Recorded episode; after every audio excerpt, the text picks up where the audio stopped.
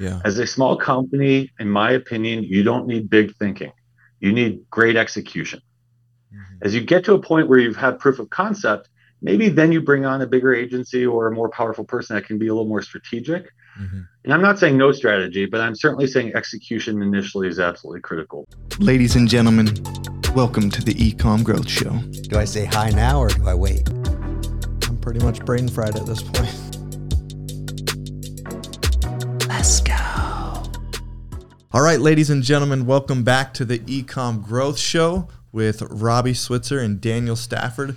Guys, joined with us today is Dustin Finkel, and he is a natural foods and CPG leader. So, Dustin started his food career at General Mills, where he led a team to transition Chex cereal to gluten free, the first national gluten free product from a multinational CPG. From there, he has held several roles that required both building and turning around brands slash businesses through consumer insights, speed of execution, and entrepreneurial thinking, including White Wave Foods, Famous Brands, Abbott Nutrition, and leading multi natural foods companies. As a leader at White Wave, now Danone Wave, I hope I said that right, he turned Horizon Organic from a commodity milk brand into the leading milk brand in the world. At Famous Brands, he introduced strategic licensing leading to the two best launches in company history, including the first plant based vegan frozen yogurt in partnership with Silk Almond Milk. Dustin, that's impressive, dude. Welcome to the show. How are you doing today? I really appreciate it. I need to record you guys doing my intro so I can just, you know, have that walking with me everywhere I go. yeah, just a real confidence boost. Having totally. me on my show. And for those watching, you can kind of see my visual resume behind me here on my shelf. But these are a lot of the brands that uh, they like to throw my face on these brands that if I leave, I don't know, say get rid of me, but it's uh, it's nice to be there. Dude, I like how you're taking like uh, mainstream unhealthy things and kind of making them healthy. Mm-hmm. Is that kind of what I'm getting here? You know, it's interesting. I don't know if that was initially by design, but I think I got very lucky in my career. When I was joining General Mills, they actually have you fill out a form. So, what kind of brands do you want to work on? And I said, you know, I don't really care, but I'm very passionate about health and wellness. Mm-hmm. And actually, the first brand I worked on at General Mills was a tiny brand called Eighth Continent, which is back here. And it was a joint venture soy milk with another company. And we were the second largest soy milk. But to give you an idea, at that time in 2006 or seven, we had a 8% market share as the second largest. Silk had 80% market share. So mm-hmm. it's a very big uh, difference Dang. in skill set. But i was off site from the big general mills area. It's very entrepreneurial. And then i went from that to big g which is the cereal division at general mills and went to work on Chex and did some cool things there. And again kind of stumbled into this gluten-free idea mm-hmm. um, which we can talk about but was a tremendous change in how i thought about health and wellness and ultimately, yeah, shaped my career. I was able to match what I personally love, which I'm a CrossFit trainer, a personal trainer, nutritionist, into the CPG aspect. And as I got further in my career, it absolutely was tactical. Mm-hmm. I think early on, I just got very lucky to be exposed to some amazing launches in the health and wellness space. Yeah, that's so awesome. So when you're talking about really taking a brand that people already have their ideas of what this brand represents, what it's supposed to look like, what it represents, and now you're actually taking that, using that as a foundation, but but actually changing it and reintroducing it to the market. How do you even start that process? How do you go about, you know, taking something that has existed and has its, you know, all these ideas associated with it and just relaunching it and not just relaunching it, but doing that wildly successfully? Yeah. Great question. A few examples, but number one, I will start with it has to resonate with the target. So I, I teach yeah. an adjunct course at CU, University of Colorado Boulder, and the first thing I start with every class is it begins and ends with the target. Mm-hmm. Everything you do has to do with the target. So famous brands was Mrs. Fields and TCBY. If I went in and took Mrs. Fields cookies and like we're going to make these healthy cookies, especially at that time, that would have failed. Mm-hmm. TCBY, on the other hand, which is a frozen yogurt based product, mm-hmm yogurt has health connotations. So how do we kind of leverage what people are going to frozen yogurt for, which is typically I want a better version of ice cream. Yeah. Well, there is a health connotation there. We partnered with Silk, launched the first vegan plant-based frozen yogurt, as you mentioned. And so that's kind of how you take a brand and you take elements that resonate with the target already, and then you see how far you can push that. Mm-hmm. Mm-hmm. But there's also examples where that doesn't work. When I was at Abbott, I was running a brand called Zone Perfect. And Zone Perfect is a basically a healthy candy bar esque product. You know, high protein, soy isolate, we wanted to go after the kind market. There was no way we could do that with the architecture and targeting that Zone Perfect had. We launched the first new brand in Abbott history in 17 years called Curate because we had to differentiate who the target was, the branding, etc. So you can't always do that, but if there is target resonance with where you want to go, it can work. And I'm a big believer for those marketing geeks out there of the four P's. Everything begins and ends with the four P's price, promotion, product, and placement. Mm-hmm. Everything can be solved in that, but it all circles around the target. Mm-hmm. And that's where it begins and ends. And so ultimately, you have to make sure that your target's ready for something like that. And just as a quick aside, one of my favorite slides when I teach at CU are the products that failed. Yeah. yeah. For the exact reason I'm talking about. So, for instance, Colgate, the, the toothpaste, launched Colgate frozen meals those did not do that well for obvious reasons. Um, there's a bunch of uh, uh, other examples that are hysterical because, again, the target market, the branding did not represent what worked for that particular product uh, innovation cycle. That yeah. makes sense. Dude, do you care if I if we rewind just a minute? I'm just curious about Dustin's story. What made you so entrepreneurial? Were you always like this or is it something later in life you began to become passionate about? Or what did your like entrepreneurial journey look like? Uh, what was the yeah. first early beginning stages of that? You know i am i am not the entrepreneur in residence type of guy right? I'm in a group with a lot of guys and, and women who are just entrepreneurs and i have so much envy for what they are and who they are. I'm the complete opposite. I started at goldman sachs you know the biggest investment bank went to general mills you know one of the biggest cpgs but what I had excitement for was really impacting companies. And through some luck and good fortune, I ended up at these companies where I was able to be entrepreneurial, mm-hmm. but within the construct of the safety net of a bigger company and investment.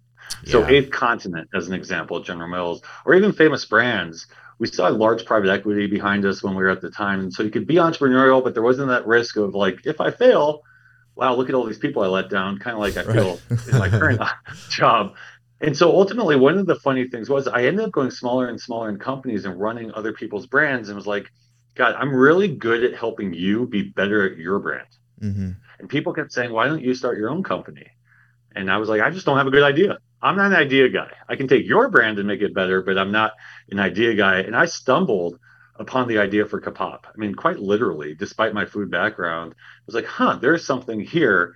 And then I took that leap. But I also took that leap in a way that's both highly risk uh, averse, but also fairly risky in that, you know, I am I'm in the prime earning years of my life, so to speak. I walked away from these nice jobs to take a job where my boss, who's me by the way, won't pay me a good salary, makes me mm-hmm. work too hard, and went that route. But at the same time, I also had 15 years of CPG experience when I started this. I kind of knew yeah. some of the landmines. I knew where to go for the partnerships. So I had that nice balance, maturity. Yeah.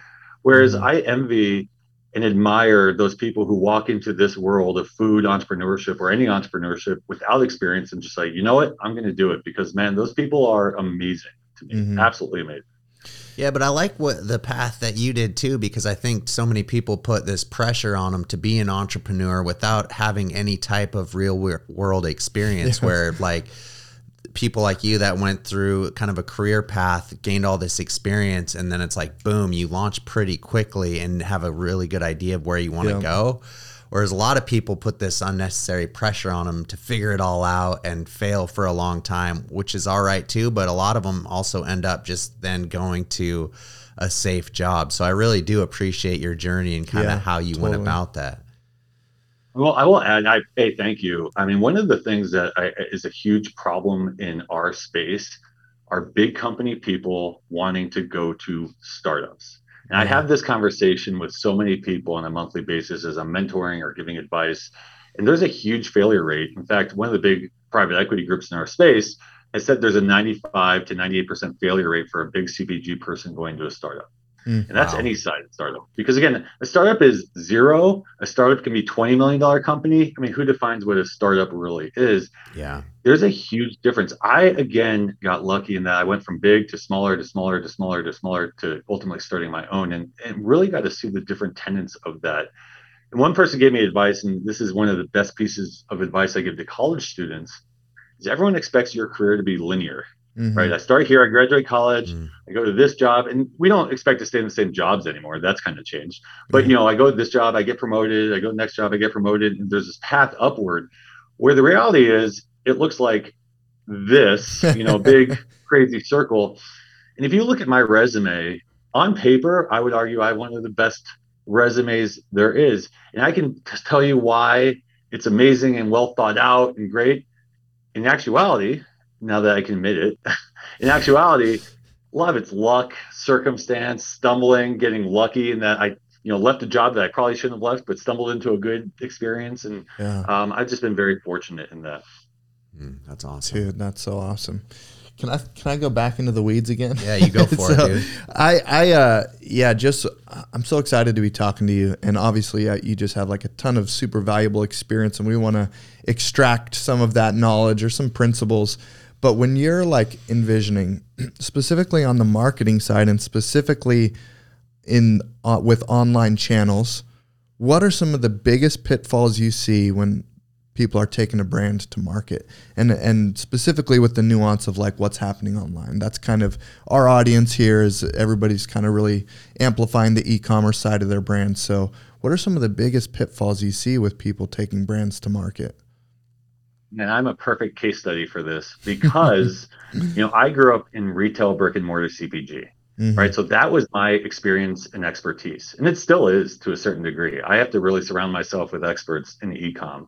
But I've learned quite a bit through a consistent level of failure and mistakes. You talk yeah. about the learnings I had, that's brick and mortar, launching, marketing, all that kind of stuff. But going into e-com is very, very challenging but before I go into specifics, I think it's important to talk about how the landscape has changed. Mm-hmm. And I have really strong beliefs about that. You know, ultimately, people were going and growing shopping experiences for food, especially, but other CPG online. Amazon, it's actually one of the fastest growing categories ever on mm-hmm. Amazon.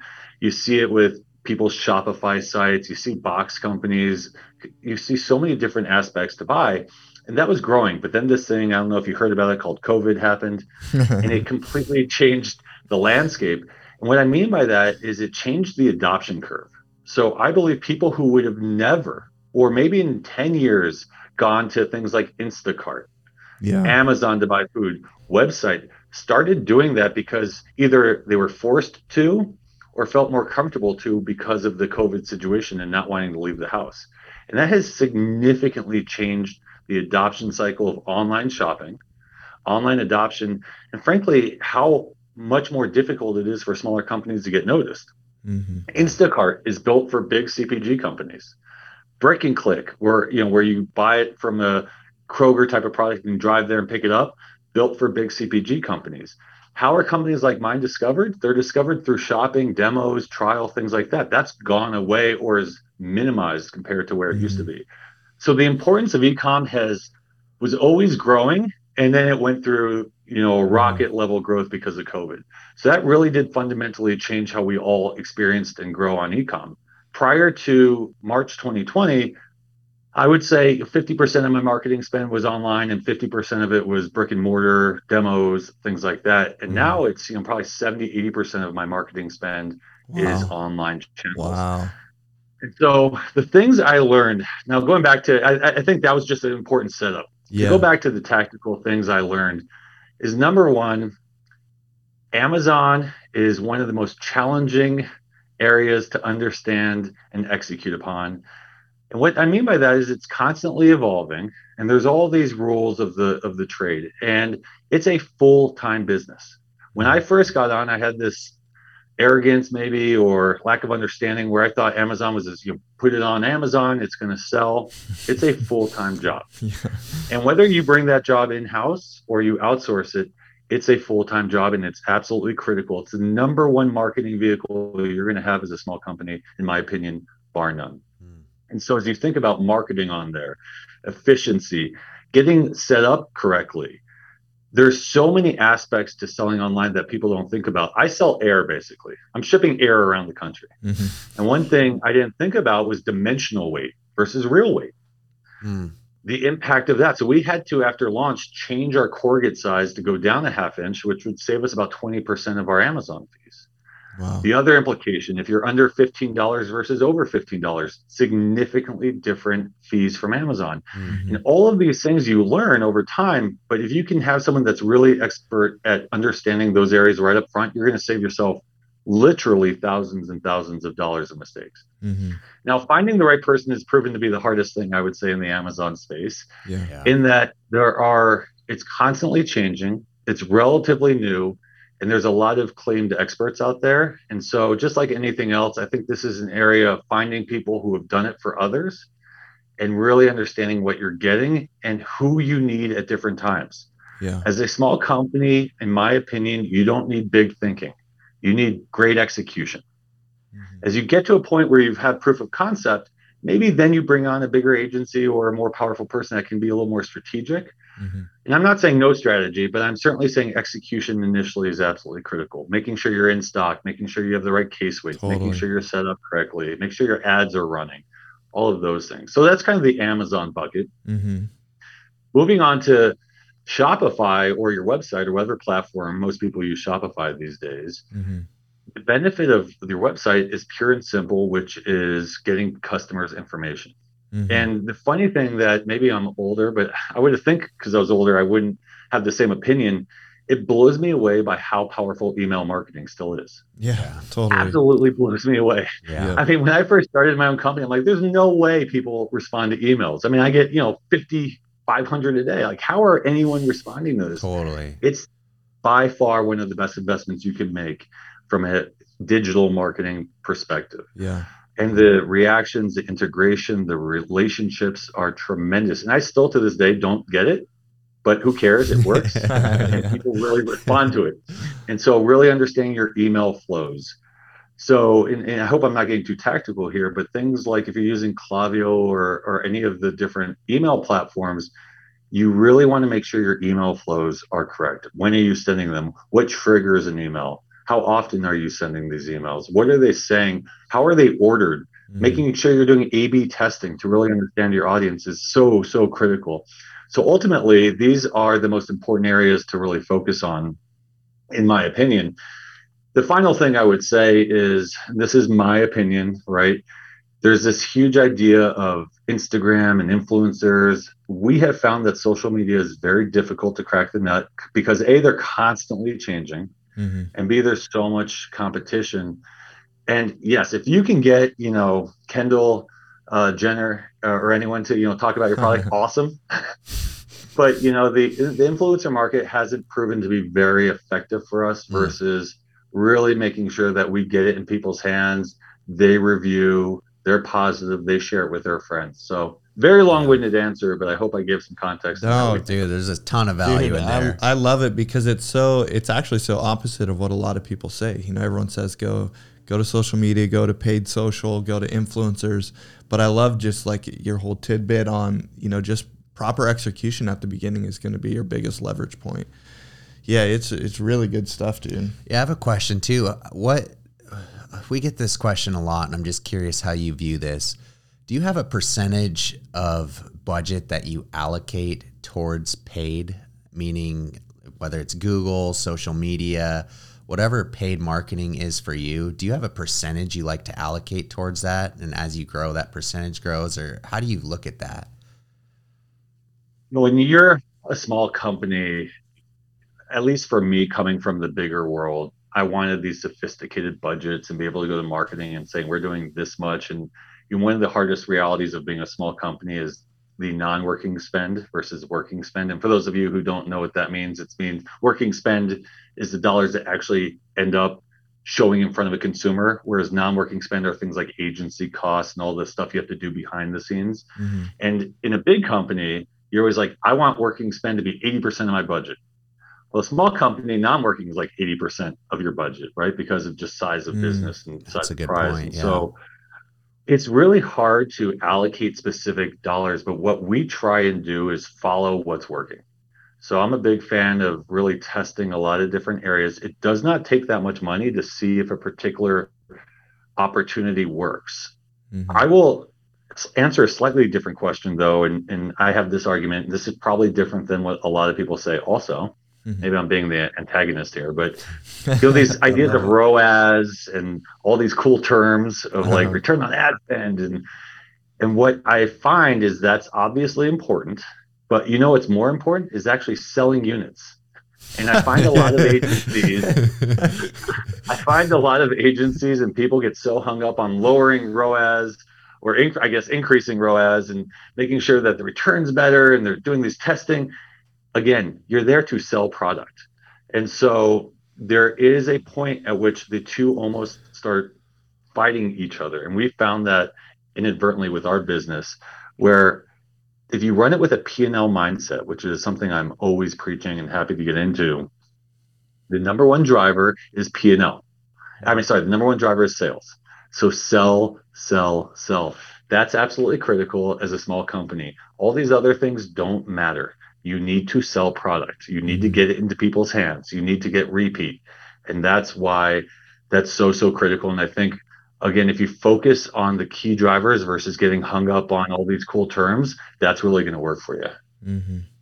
Dude, that's so good we we've been hammering trying to hammer that home the last uh, year it feels like but uh, it's cool to hear your perspective on it and you said uh, l- viewing it through the p&l could you could you dive into that a little bit absolutely so this is this is my this is me preaching from the soapbox and i always teach it at cu and no one wants to hear about it but the reality is everything begins and ends with two parts of your business the p&l and the cash flow statement that's mm-hmm. it you know, balance sheet's important, I guess, but not really.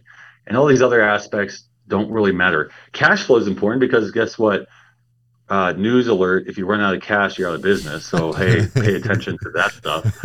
But if you look at your P and L, it tells every bit of the story you could possibly want. So let's start at the top, and I'm not going to give you the full hour lecture. Well, let's start at the top, mm-hmm. which is sales. Yeah sales bring money into the company, right? Yeah. And so if that number is not going in the right direction, there's a lot of areas to search. That's actually where the four P's make probably the most impact is on the sales line. But it tells a story. So you break out your sales by e-com, wholesale, retail, Amazon, Shopify, however you want to break it up, but make sure you can understand the trends that are driving your business forward. The next bucket, trade, which is all the discounts that you're putting into your business. Okay, I sold $100 million worth of product, but I discounted $90 million back. That's not good, right? and so net sales, if you look at the multiples of sales, so how companies like mine are bought, it's bought off multiples of net sales, not gross sales. Because I can go out and sell all day long if I'm like, hey, I'm going to sell to you for five bucks and I'm going to refund you 490, which is essentially what trade is. So being smart about how you allocate trade and looking at those trends, what the percentages is, uh, etc. The next big bucket is COGS, cost of goods sold. Same type of thing. How much am I spending? The biggest thing you will hear from VCs and private equities, and this I hear this so often, is a small company will come in and they'll say, you know, my gross margin, which is basically COGS as a percentage of your sales, my gross margin is 30% or 20%. But you know it with some efficiencies and growth, I'll be at 60%. You know how often that happens? Like zero.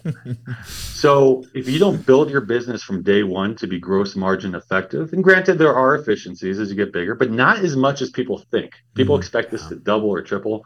If you don't build for gross margin, how are you going to pay for marketing and sales and operations and SG&A and all those things? So, so that's the second one, and so on and so forth. So if you go through each of these lines, whether it's marketing or uh, logistics, if you understand the trends that are happening in each one of those line items, you will know everything that's happening in your business. You may not know all the tactical execution pieces, but now I can look at my P&L and say, you know, something doesn't look right there. Mm-hmm. I'm going to go talk to the head of operations and figure out there's something in there we need to dig into. in mm-hmm. fact, that just recently happened where I was going through personnel hires and pounds per uh, pounds of output that we were making, and I realized like things didn't make sense.